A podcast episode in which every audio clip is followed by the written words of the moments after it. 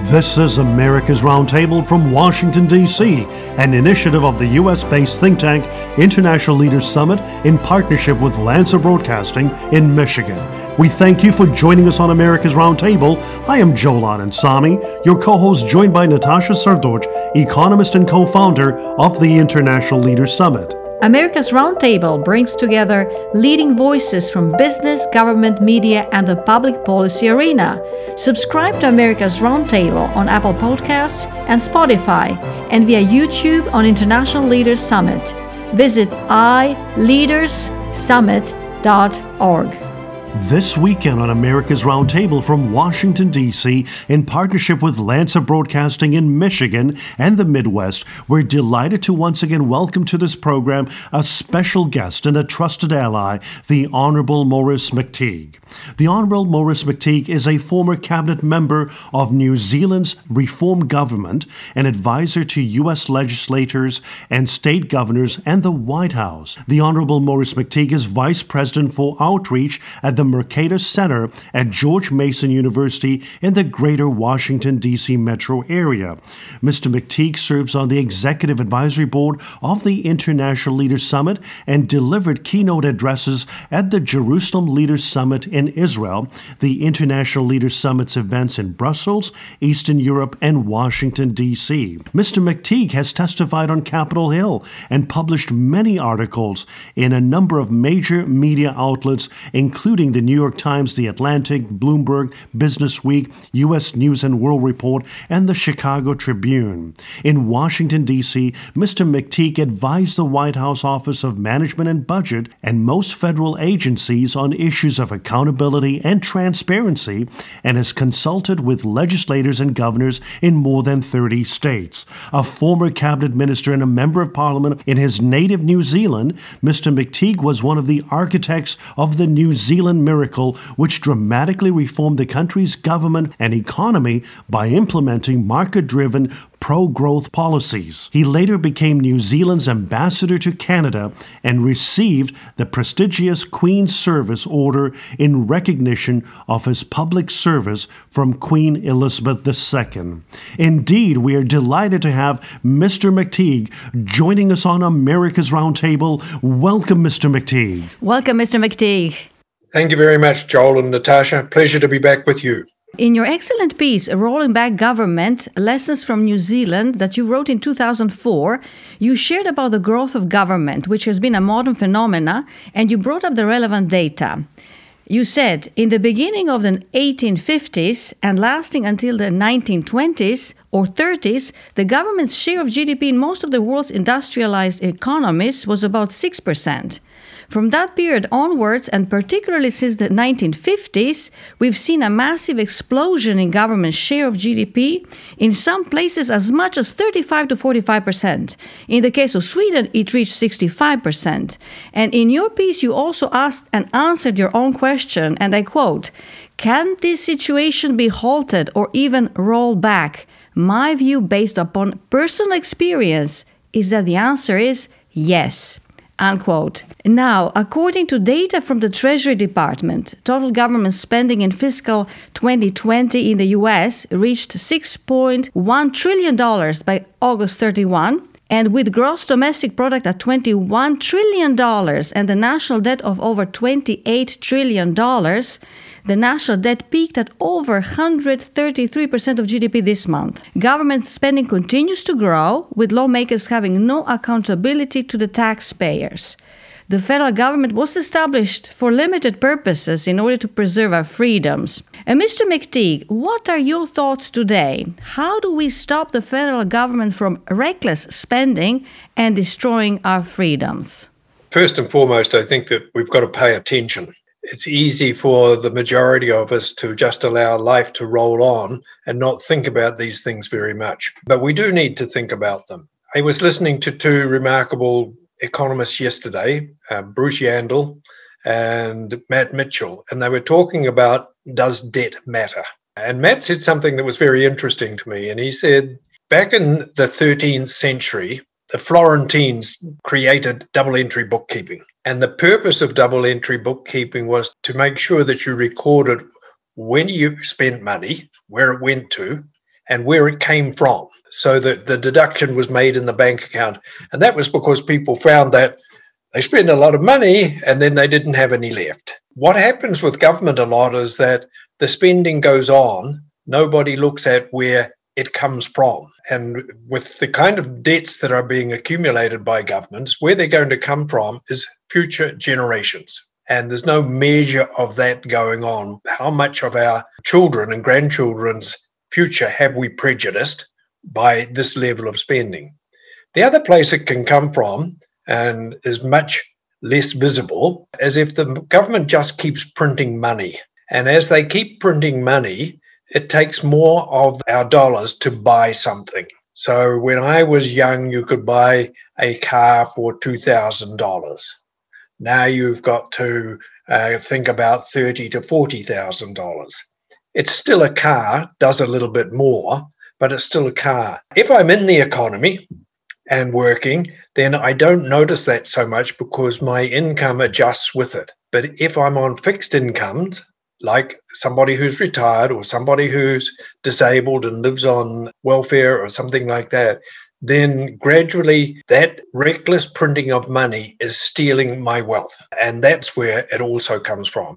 I'm concerned because most people, most commentators, lots of economists don't seem to be concerned about debt any longer. Mr. McTigue, how do we get rid of the omnibus legislation, which packages in one bill diverse subjects, different measures, and affects various public policy issues which are decided in a single vote by a legislature, instead of voting for every issue separately? As in the last example of the COVID relief bill, the Wall Street Journal stated, I quote, this generous definition of COVID related provisions tallies some $825 billion. The rest of the bill, more than $1 trillion, is a combination of bailouts for Democratic constituencies, expansions of progressive programs, pork, and unrelated policy changes. Unquote. I think we need to have a better system of actually identifying what we expect to get for the money spent. Not what you're going to spend it on, but what we expect to get. And then we can look at whether or not that was money well spent. So, that kind of accountability that measures results and then asks the question, was this good spending? I think is very important. The second part of that is that legislatures are the people's house. We, the people who have given permission to the legislature to govern us, are entitled to know what you decided to do and what each member decided in doing that. And that means that legislation should be broken out by subject area. The rules of the legislature actually say that, but what the members do is they set aside the rules um, so that they can disguise things that probably aren't very popular by mixing them up with a whole lot of things that are popular. So when the pandemic struck and lots of people found that all of a sudden they had no income, the payment of, of monies to people seemed to be a really good thing to do, uh, and that's popular. Uh, so that's the thing that everybody is talking about. But at the same time, a whole lot of other stuff is snuck in that is really vote buying stuff for special interests. And that's the bit that we need to expose by saying, hey, you need to go back to the rules as they're laid down and you need to abide by those rules. When I was in government in New Zealand, we had the same experience. And I give a lot of credit to a person called Geoffrey Palmer, who was our Prime Minister for a short period of time, but our Deputy Prime Minister for a longer period of time. And he reformed Parliament.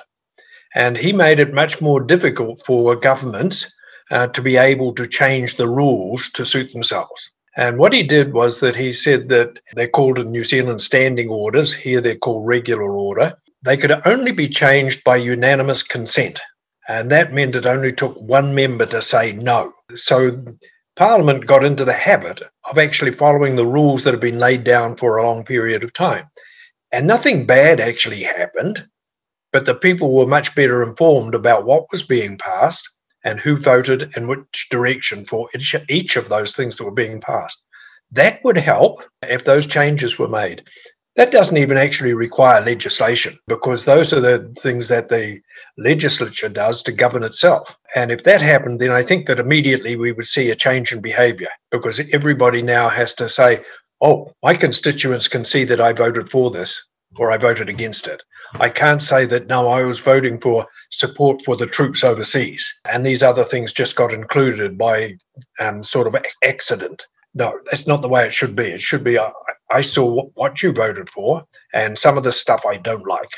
So those two things: measure results. We used to have an adage that I think was really good, and that was don't spend money on things that don't work. That means you actually have to find out what works. And when you find out that it doesn't work, either stop doing it or find a way of making it work. Those things, very simple, a little bit more complicated to do, they would make a big difference to how government actually performs and the size of government. Right. And how can we make our lawmakers behave by the rules, basically, to uphold their own rules that they have? I really think that putting public pressure on members of legislatures at the moment, I would say that we have very large majority of low courage people operating in legislatures. They actually haven't got the guts to stand up and be counted on issues that are really important. And at the moment, I think that that's more important than it has been for a long time because there's a lot of people in power who have got to like the autocracy that they've been able to adopt over the last 12 months. And we will see attempts to be able to spread that autocracy out into a whole lot of other areas. That is really, really bad stuff. Indeed, in fact, in this past week's Wall Street Journal, it was reported that the Republicans actually gave the green light for earmarks to be brought back into the process now. So, therefore, in 2010, if I'm not mistaken, the earmarks were banned, whereby certain items would be designated for projects that could favor a specific constituency. Now, with Republicans and Democrats both welcoming earmarks, it appears that we're in for a ride for greater spending in government. So, both parties, actually, Republicans and Democrats, have unfortunately gone down the path of spending uh, without greater accountability? I think the response to that is just to go back to the time when earmarks were banned. And what drove that argument was a project that was called the Bridge to Nowhere, and it was in Alaska. And it was a special earmark that was identified by Senator Stevens. And when people found out that there was only, I think, 40 people lived on this island, and this bridge that was going to cost hundreds of millions of dollars, they rebelled. At that time, both Democrats and Republicans very reluctantly agreed to ban earmarks. That was not something they did happily because they liked the idea that they could manipulate your and my money to buy favor coming up towards elections. They're right back in that favor box again, and it will turn out to be bad because we're going to see all sorts of special interests who will be the recipients of that money. And I think when we looked at the last election and the things that went on around the last election, we have too many special interests. And we would be better if we had ordinary people who were making those decisions. But just go back to that example of the bridge to nowhere. It was broad public rejection of the idea of the bridge to nowhere that stopped earmarks. And in the end, politicians were driven to ban earmarks because the public thought they were so bad. That kind of thing needs to happen again if they're going to re-establish earmarks. Because my income is not a piggy bank for politicians to be able to dip into whenever they want to, to be able to secure public favour. And in fact, in many instances, I don't think they'd secure public favour, but they might secure the favor of some special interest. Uh, and that's an even smaller group. And we should stop that from happening. The only way we can do that is to say, whoa, hey, I'm the governed, and I don't like the people who are governing me or how they're governing me. Mr. McTigue, President Trump signed the executive order in 2017 requiring any executive department or agency who plans to publicly announce a new regulation to propose at least two regulations which will in turn be repealed. The cost of the implementation of these new regulations must be less than or equal to zero dollars. And Mr. McTigue, the regulatory power controlled by non elected officials, constraints to people's liberties with little or no accountability. You shared how these regulations are extremely difficult to eliminate once they are in place. How did you get rid of the regulation in your native New Zealand? I agree with you the statement that the regulatory powers have grown enormously over time. You can put that down at the door of low courage politicians who didn't want to have to make those decisions because they might be unpopular to say, hey, we're going to stop spending money on that because it doesn't work. And they moved it on to people who could not be held accountable in the same way. In other words, their job wasn't subject to a ballot box. I think we need to push that back and say that the powers that were given to the legislature should not be able to be handed out to non elected persons. So take that back. The way in which we addressed that in New Zealand was to just say that every regulation that was promulgated by departments had to finally be approved by Parliament. Uh, so it meant that it brought that back to Parliament. We uh, established a special committee of Parliament whose job it was to oversee regulations and regulation making. And by doing that, we were able to dramatically reduce regulations uh, because now the regulators, normally government departments, were accountable to the legislature and could be brought up and asked to produce evidence of the value of the regulation they were proposing. Not only did we do that, we said that every regulation had a life of five years. And at the end of five years, it either had to be reaffirmed by Parliament, uh, so it had required a positive action of Parliament. It couldn't be done by a negative. If you don't repeal it, it stays in place, which is the, one of the ways in which we got in trouble in the first place. No, it required a positive affirmation by Parliament to say this regulation will continue. That I think is a good thing because one of the things that we found that drove those decisions was that agencies were using authorities that had been given maybe a hundred years ago for a very different purpose. And they would find ways of being able to use that to create the regulation that they wanted. We had an Emergency Powers Act that actually came from the Depression, and it was designed to stop people, mainly farmers, from stockpiling food when people were starving. And then we found all sorts of other agencies would use the Department of Agriculture to pass their regulation for them because they could do virtually anything they liked. So we wiped those powers out, took them away altogether so that it couldn't be done again. That's where I think that it's important to be careful that history doesn't allow you to be manipulated by people who go back a long way. For example, we see a lot of regulations and things in the United States that are approved by um, laws that were passed in the um, 1800s. That's not good. It should be brought up to date and reviewed and said, oh, this law is worth retaining. These laws we shouldn't retain. Mr. McTigue, we appreciate your principal leadership on the vital issues of our day and your leading role as a respected reformer of our time.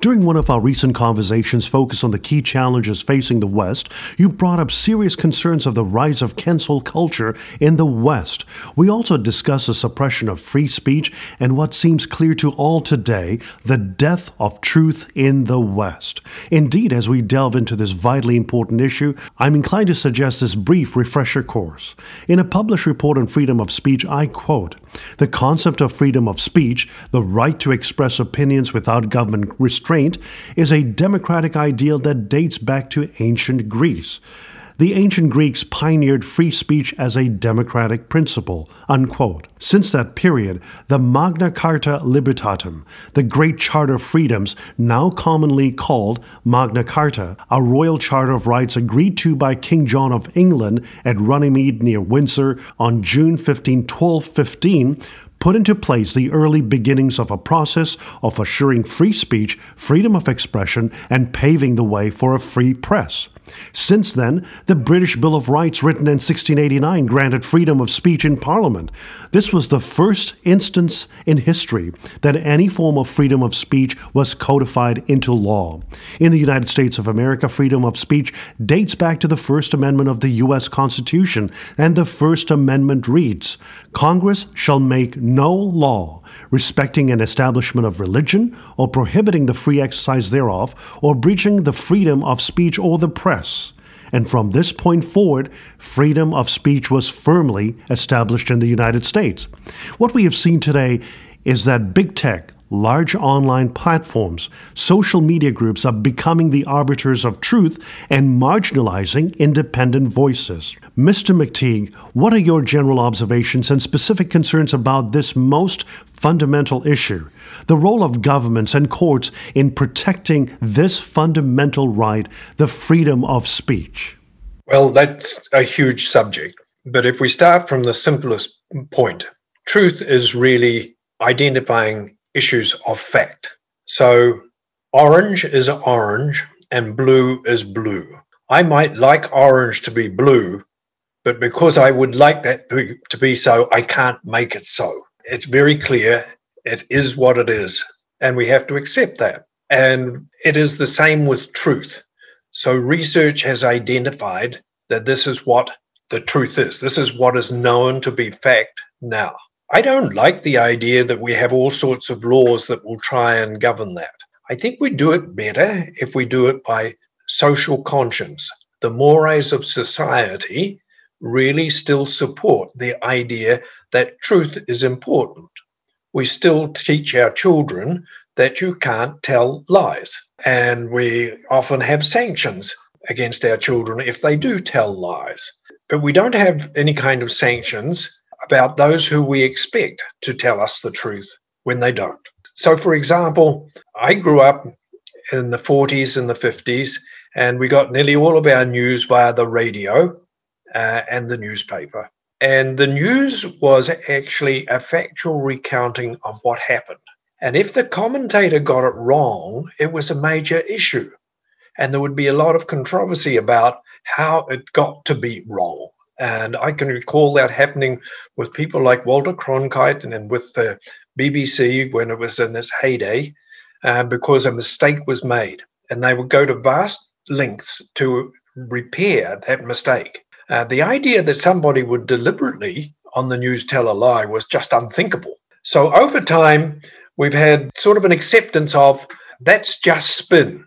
Well, you can give me your opinion, and that's okay. It's your opinion it has the value of being your opinion. But as soon as you are trying to convince me that this is what happened and that's untrue, then I think that that is unacceptable.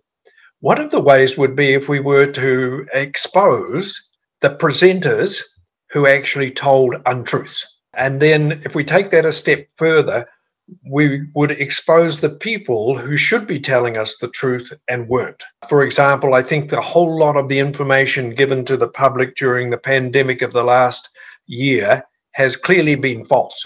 A lot of government officials in official capacity were giving us a message one day and giving us exactly the opposite message the day after. That's bad stuff. And there should be some consistent approach to say, this is what science tells us, uh, and this is what the message has to be. If I would like the science to be different, I can go research it and find out a reason why it's wrong, or I am dismissed because uh, there is no substance uh, to the claim that I make. So I think that those things uh, are important. But it becomes even more important when we actually think about bigger issues truth is absolutely crucial to the justice system. And we go to extraordinary lengths to try and protect the innocent from being accused of something that they weren't responsible for. And yet it still happens. If the mores of society change so that we are more accepting of the truth being what we want it to be rather than what it actually is, a whole lot of those risks now come to be real. And that is bad. I really think that it's a, a matter of people reaffirming their belief that truth is important. Some of the stuff that we were talking about before and how the government actually spends our monies and what we get for it, because we often are not told the full truth. You know, the oath in the court is tell the truth, the whole truth, and nothing but the truth. And that's get at some of the things that happen. Well, I can tell you something, but if I don't tell you the rest of the story, you're going to believe something that's wrong. When uh, I went to school, that was actually called telling a lie. It was a lie of omission. You left out some of the details, and therefore you had committed the lie. Or you allowed somebody to believe something that you knew was wrong by deciding that you would just remain silent. So I think that we need to have that kind of discourse going on. The last thing is one of my protections about being able to tell the truth is that I should be able to speak without being unduly suppressed by those who don't want to hear what I have to say. And that's the freedom of speech. In discourse at the moment, there are lots of things that are said that I think have helped to create the toxic social situation that we have at the moment. And that is that you can say things about people that are totally untrue and there is no consequence. I should be able to do something to rectify the matter if you tell lies about me. And if you do that with the deliberate intention of doing me harm, don't see it as being any different than you stealing my property, if you were stealing my reputation. Uh, and we should treat it in the same way. I should have some recourse to be able to go after you. Lots of pejoratives today are used. If I took the word racist and went back and looked at what does it actually mean? It means that I have views about people because of their ethnicity that aren't justified by fact, just by their ethnicity. It doesn't actually happen to be just between black and white.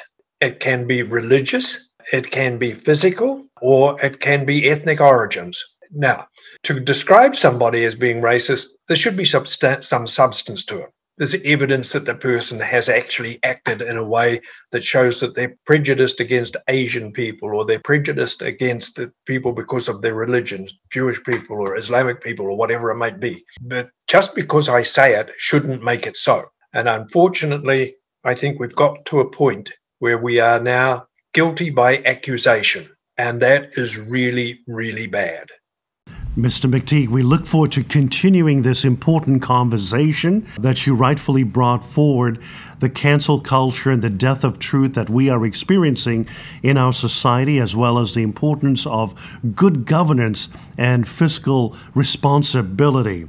We are joined by the Honorable Maurice McTigue, a former cabinet member of New Zealand's reform government and advisor to U.S. legislators and state governors across the country. The Honorable Maurice McTigue is vice president for outreach at the Mercatus Center at George Mason University in the Greater Washington, D.C. metro area. Mr. McTigue also serves on the executive advisory board of the International Leaders Summit.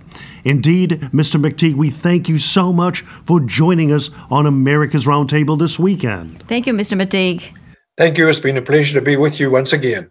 Following up on our conversation with Maurice McTigue, let us briefly share with you two relevant current issues for which we should require accountability from our legislators immediately. The tools which are being used in the federal government's encroachment on states' rights with complete disregard for the consent of the governed are omnibus bill and unaccountable federal agency. In an omnibus $1.9 trillion so called COVID relief bill, $350 billion are designated for states and localities. However, there is a caveat.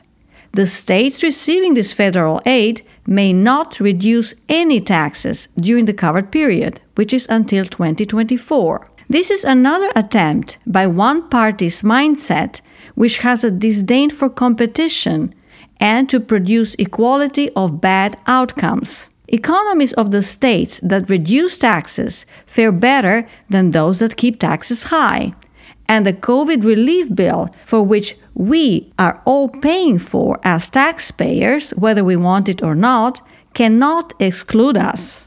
A Democrat run Congress wants to pass climate legislation and still remain popular with their constituents and powerful special interests. As we heard from Maurice McTigue, the best way to do so is to have a regulatory agency come up with the regulation without having it to go through the Congress. In its piece, Biden's Backdoor Climate Plan, Wall Street Journal's editorial board described how Democrats will use the Environmental Protection Agency, EPA, to impose the new Green Deal on states. The US Congress is breaking its own rules again by deceitfully bundling different subjects in the same omnibus bill, and by abdicating their lawmaking responsibility to avoid transparency and accountability. We should require from our legislators to have to vote for any regulation that is coming from any regulatory agency before it can be implemented. That is their primary role. And that is why they are sitting in Congress. Otherwise, we can vote for other lawmakers who will uphold their own rules in Congress. As taxpayers who are used as a piggy bank for any money that is being spent for anything by the federal government, we need to make sure that we give our consent. This is America's Roundtable from Washington, D.C., an initiative of the U.S. based think tank International Leaders Summit in partnership with Lanser Broadcasting in Michigan. We thank you for joining us on America's Roundtable. I am Joel Anand Samy, your co host, joined by Natasha Srdoc, economist and co founder of the International Leaders Summit. America's Roundtable brings together leading voices from business, government, media, and the public policy arena Subscribe to America's Roundtable on Apple Podcasts and Spotify and via YouTube on International Leaders Summit. Visit ileaderssummit.org.